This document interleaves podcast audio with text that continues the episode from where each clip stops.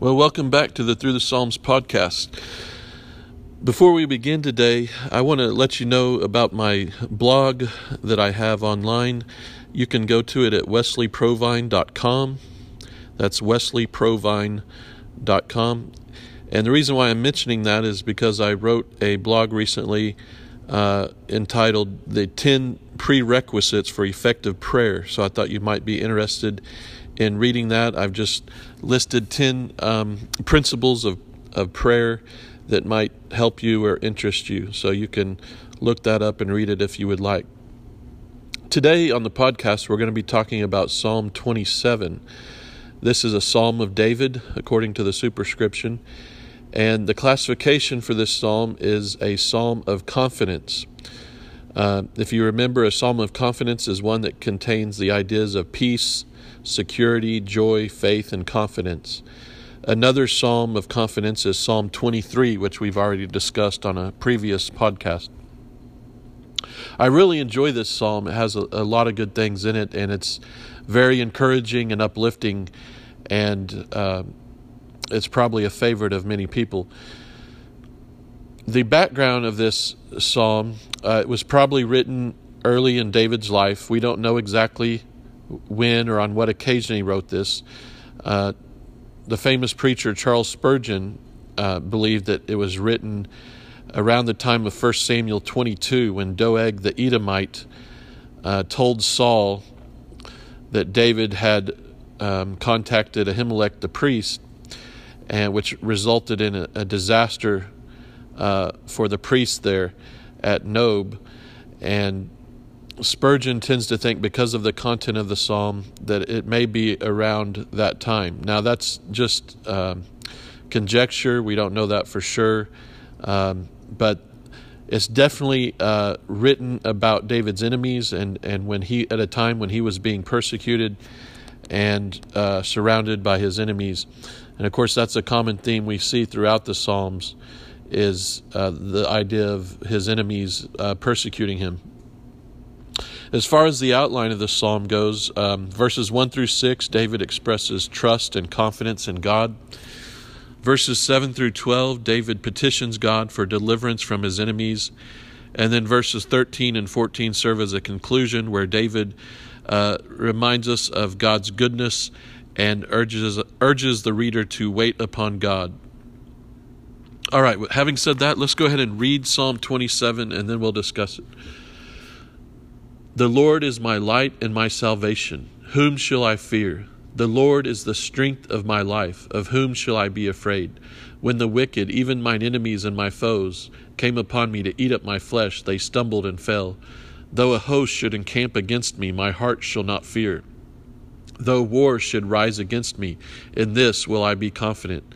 One thing have I desired of the Lord, that will I seek after that I may dwell in the house of the Lord all the days of my life, to behold the beauty of the Lord and to inquire in his temple. For in the time of trouble he shall hide me in his pavilion. In the secret of his tabernacle shall he hide me. He shall set me upon a rock. And now shall mine head be lifted up above mine enemies round about me. Therefore will I offer in his tabernacles in his tabernacle sacrifices of joy. I will sing, yea, I will sing praises unto the Lord.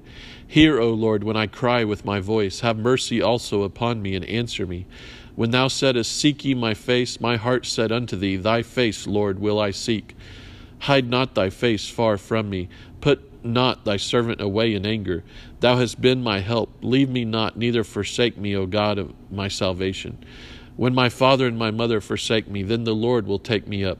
Teach me thy way, O Lord, and lead me in a plain path because of mine enemies. Deliver me not over unto the will of mine enemies, for false witnesses are risen up against me, and such as breathe out cruelty. I had fainted unless I had believed to see the goodness of the Lord in the land of the living. Wait on the Lord, be of good courage, and he shall strengthen thine heart. Wait, I say, on the Lord. Okay, well, in verses 1 through 3, we have David expressing his faith and his confidence in the Lord. And in the first verse there, he says, The Lord is my light and my salvation. Uh, Charles Spurgeon notes that he doesn't just say that the Lord gives light or gives salvation. He says the Lord is my light and my salvation. You know, in this dark world, the Lord is our light. He is the one that enlightens our path and shows us the way to go and gives us hope in a dark world. He is our salvation. We can rejoice that He has come to save us because of what Jesus did on the cross and in His resurrection. We can rejoice that the Lord is our salvation. So these things should be, bring great joy to our heart uh, that the Lord is our light and He is our salvation. Therefore, we don't need to be afraid because, like David says, he says, Whom shall I fear? The Lord is the strength of my life. Of whom shall I be afraid? So, why was David able to not be afraid? Why was he able to find courage in the face of danger? Because he put his eyes on the Lord and focused on the Lord. You know, it's just like that story of Peter when Jesus calls him out of the boat to walk on the water, and, and Peter does fine as long as he has his eyes on the Lord. But when he takes his eyes off Jesus, he begins to sink, and then Jesus reaches out his hand and rescues him. So it's important that we keep our eyes on the Lord and remember that He is our light and He is our salvation. And if we do that, we don't need to be afraid. Uh, verses 2 and 3, he talks about his foes, the wicked, how they came upon him to eat up his flesh but they stumbled and fell. And he says, even in verse 3, he says, Even though a host should encamp against me, my heart shall not fear. Though war should rise against me, in this will I be confident. So you see the great confidence that David has because of his faith in God. He's not afraid, even if war rises up against him. And when you have faith in God, you can have that kind of confidence in the face of danger because you know the Lord is with you. In World War II, uh, the great British Prime Minister Winston Churchill was famous for his speeches that he gave over the radio. And in one of them, in the midst of World War II, when Britain was threatened by Nazi Germany and things looked dark and, and, and very uh, discouraging for the British, he said, We shall fight on the beaches, we shall fight on the landing grounds. We shall fight in the fields and in the streets. We shall fight in the hills. We shall never surrender. And he inspired people with his confidence in the face of danger. And likewise, here, David shows strength and courage and confidence, even though he's surrounded by enemies. He has put his trust in the Lord and he refuses to be afraid. Now you move along to verse 4, uh, we see David's desire. It says, One thing have I desired of the Lord, that will I seek after, that I may dwell in the house of the Lord all the days of my life, to behold the beauty of the Lord and to inquire in his temple.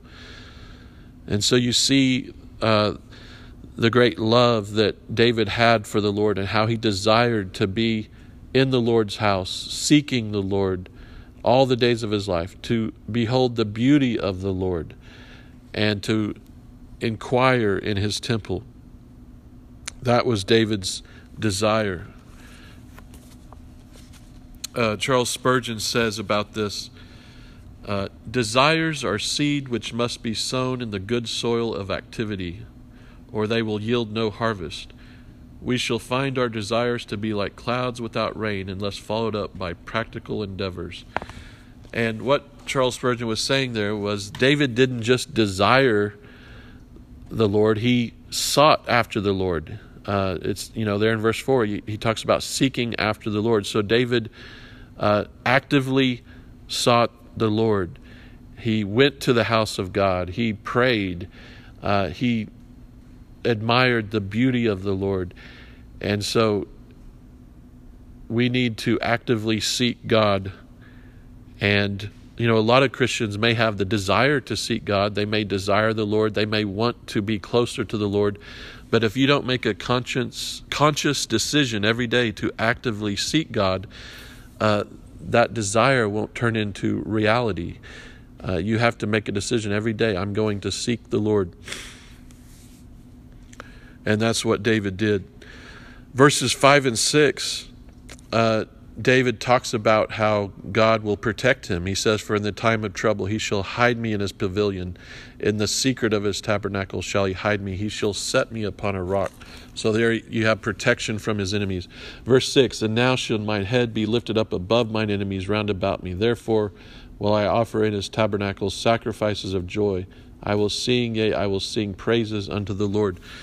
So here David expresses his faith and confidence in the Lord that he would protect him uh, from his enemies and not just protect him, but according to verse 6, uh, actually, David will be lifted up above his enemies and have victory over them. And so you see the faith and the confidence of, of David. He knew that God would vindicate him. Uh, and, and David was able to have that kind of attitude because he had this clean conscience. He, he knew that he was in the right and that he was being unfairly persecuted and he knew that God would take care of it and punish the, the evildoers that were uh, persecuting him. Uh, Psalm 46, verse 1 says, God is our refuge and strength, a very present help in trouble. And that's kind of the same sentiment here expressed in these verses as that God is David's refuge and his strength, and he is his help in trouble. And then you see that David has this joy. Uh, he says that he's going to offer in the tabernacle sacrifices of joy, and he talks about how he will sing praises unto the Lord. So when God answers your prayers and he delivers you, the natural response is to have this joy and this praise to the Lord because you're grateful to God for the victory that He's given. And, and so David was grateful and he wanted to sing to the Lord and to express his joy to the Lord because of what God had done for him. In verses 7 through 10, you have David uh, praying to God here in verse 7 Hear, O Lord, when I cry with my voice, have mercy also upon me and answer me. When thou saidst, Seek ye my face, my heart said unto thee, Thy face, Lord, will I seek. So he prays to God for mercy. He cries out to God and, and asks God to have mercy upon him. And then he again you you see David talking about seeking God or seeking his face. My heart said unto thee, Thy face, Lord, will I seek. So David actively sought God. It wasn't just a uh, second thought or a you know a, a fleeting um, moment. No, he consciously, actively uh, sought God on a regular basis. He made an effort and a conscious decision to seek God and to seek his face. And you'll see a lot you'll see that language a lot throughout the Bible, seeking God's face. And uh, that just means that you are you're developing a relationship with him. You want to have uh, his approval. You want him to be pleased with you, and you're looking to him to know him better, to please him, to have his favor on your life. And that's what David did. Uh, I want to read another quote from Charles Spurgeon here on this verse. He says, Mercy is the hope of sinners and the refuge of saints. And you notice a lot in the Psalms that David is constantly seeking God's mercy. And here again in verse 7, he does the same thing. He's asking God for mercy. And so he sets a good example for us in that, that we should seek God's mercy and we should seek God's face. In verse 9, he says, Hide not thy face far from me, put not thy servant away in anger. Thou hast been my help. Leave me not, neither forsake me, O God of my salvation. When my father and my mother forsake me, then the Lord will take me up. So you see this fear that David had. He, he was afraid that David, he was afraid that uh, God might uh, hide his face and that he might pray and, and, and not be able to get through to God in his prayers. Uh, he was worried that uh, God might put him away in anger or uh, forsake him. You see that in verse 9 that uh, that was a, a fear that David had. And he's asking God, don't Hide your face from me. Don't put me away in anger. Don't leave me or forsake me. Uh, because I think David was in a desperate situation here, and he knew that God was all that he had. And if David, if, if God left David, uh, he was going to be in real trouble because he was surrounded by his enemies. And so you see the desperate state David was in. And, uh, you know, a lot of times it takes us being in a desperate situation before we really start to seek God and really get serious about it.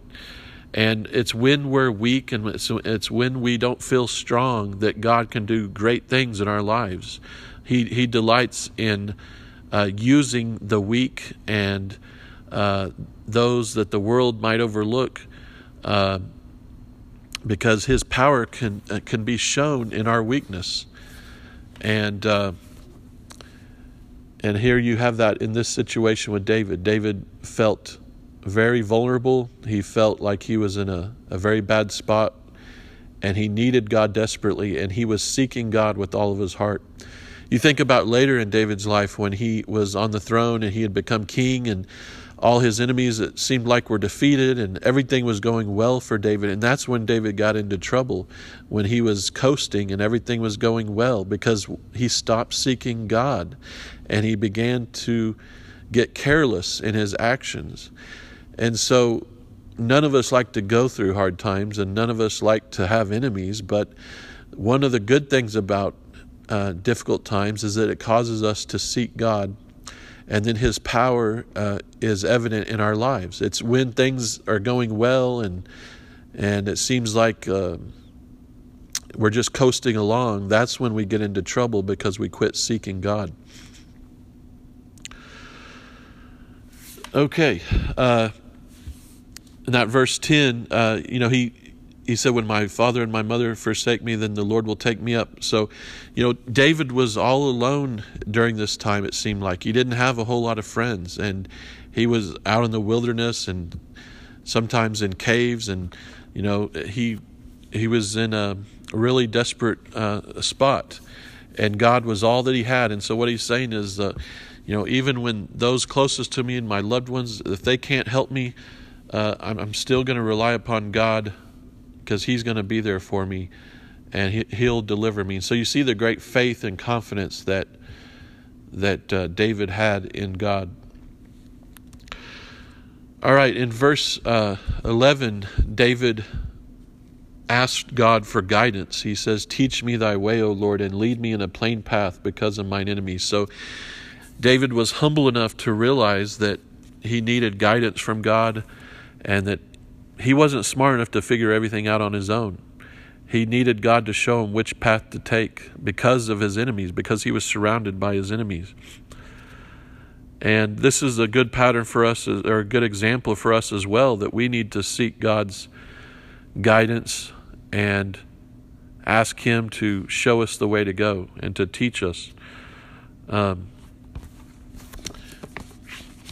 Charles Spurgeon on this verse he says, It is wonderful to observe how honest simplicity baffles and outwits the craftiness of wickedness. Truth is wisdom, honesty is the best policy. And there he's just commenting on that last part of verse 11 where he says, Lead me in a plain path because of mine enemies.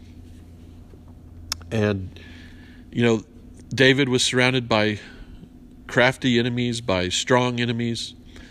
But David chose the path of truth and simplicity and honesty, and in the end, that gave him the victory over his enemies. Uh, he outwitted his enemies, even though his enemies were crafty and, and smart and powerful. Uh, because David did what was right, because he served the Lord, he was able to outwit his enemies. And so it, it goes back to honesty is the best policy, and and just doing what's right. Uh, that's not what the world would tell you, but that's what God tells us. And uh, in the end, it worked out for David. All right, um, verse 12 he asked for deliverance again from his enemies. Deliver me not over into the will of my enemies. For false witnesses are risen up against me, and such as breathe out cruelty. So, again, we, we've seen this problem before in the Psalms where David had these people spreading these lies about him, false witnesses, people saying untrue things about him. And here it is again. and he says that they're breathing out cruelty or breathing out violence. Uh, that's quite an image there. Uh, they're persecuting him with not just, you know, they were threatening his life. Saul was threatening to kill him, but they were also persecuting him with their words and the things they were saying about him. And you know that had to hurt David when he, they were spreading lies about him. The NIV here says spouting malicious accusations. So even though David was innocent, his enemies were saying all these evil things about him and trying to turn people against him. And so that was very difficult for him. Uh, these people were cruel in the way they were treating David. They they were not obviously being kind to him. They were being very cruel and unfair. And he's asking God to deliver him from this. And then you have verses 13 and 14, which are the um, really the the jewel in the crown of this psalm. These two verses, I really like these verses. Uh, David says, because of all of this, you know, his enemies chasing him and all this he's going through, he said, I had fainted. He said, I would have fainted unless I had believed to see the goodness of the Lord in the land of the living. So the only thing that got David through was his faith that God was going to deliver him, that God would be good to him. That was what got him through. So when we're going through difficult times, we can reflect upon the goodness of God and just have faith that God will answer, that He will be with us, and that He will deliver us. And it may take time, it may not happen as soon as we'd like, but we need to have that faith like David did that God uh, will deliver us and just trust in His goodness. And and so that's just a great encouraging verse there for us to remember. Uh, it should really uh, lift our hearts and bless us. And then in verse 14, David has some wise advice for us. He tells us to wait on the Lord, be of good courage, and he shall strengthen thine heart. Wait, I say, on the Lord. So, you know, this is one of those things that's easier said than done. It's easy to talk about waiting on the Lord. It's, sometimes it's very hard to do, but uh, when we truly wait upon the Lord and wait for His timing, we won't regret it. We only regret it when we fail to wait and jump ahead of God, and then we get ourselves in trouble. Um, but it takes courage. He tells us to be of good courage when everything's falling apart and the, the bad guys seem to be winning and um, things seem to be going wrong it takes courage to wait on the Lord because your instinct is to act and to do something about the situation. And I'm not saying that we should never take action. Sometimes God wants us to take action. But there are times when we have prayed and we've done everything we can, and all we can do is just wait upon the Lord. And that was kind of the situation that David, was in. It was just he needed to wait for God to grant him deliverance. And and notice he says he shall strengthen thine heart. So God doesn't just tell us to wait and then just kind of leave us, you know, in our misery. He he strengthens our heart. He gives us courage and and helps us in the meantime to to have the encouragement and the strength to get through it. Um, so let me read uh, what Charles Spurgeon says on this. He says, Wait at his door with prayer Wait at his foot with humility. Wait at his table with service. Wait at his window with expectancy. So, one of the things that we do while we wait, obviously, is to be praying and continuing to serve God. Waiting doesn't mean you just sit around and do nothing. You're still praying, you're still seeking God, you're still serving the Lord. It just means you're trusting the Lord to deliver you and act on your behalf when the time is right. So, in conclusion, when I look at this psalm, I see a man who had great faith and confidence in God when his enemies were surrounding him. And instead of being afraid, he, he looked to the Lord for deliverance, and he could have peace and confidence and faith and courage as he waited upon God to deliver him. And, and that's a great lesson for us, is that we can have that same confidence and that same faith that David had if we'll look to the Lord, seek his face, and wait upon him. All right, well that's all I have. I hope you enjoyed this psalm. It's a it's a blessing to me. I love Psalm 27. And I wanted to close again with the priestly benediction from Numbers chapter 6. I hope you all have a, a wonderful week. The Lord bless thee and keep thee. The Lord make his face shine upon thee and be gracious unto thee. The Lord lift up his countenance upon thee and give thee peace.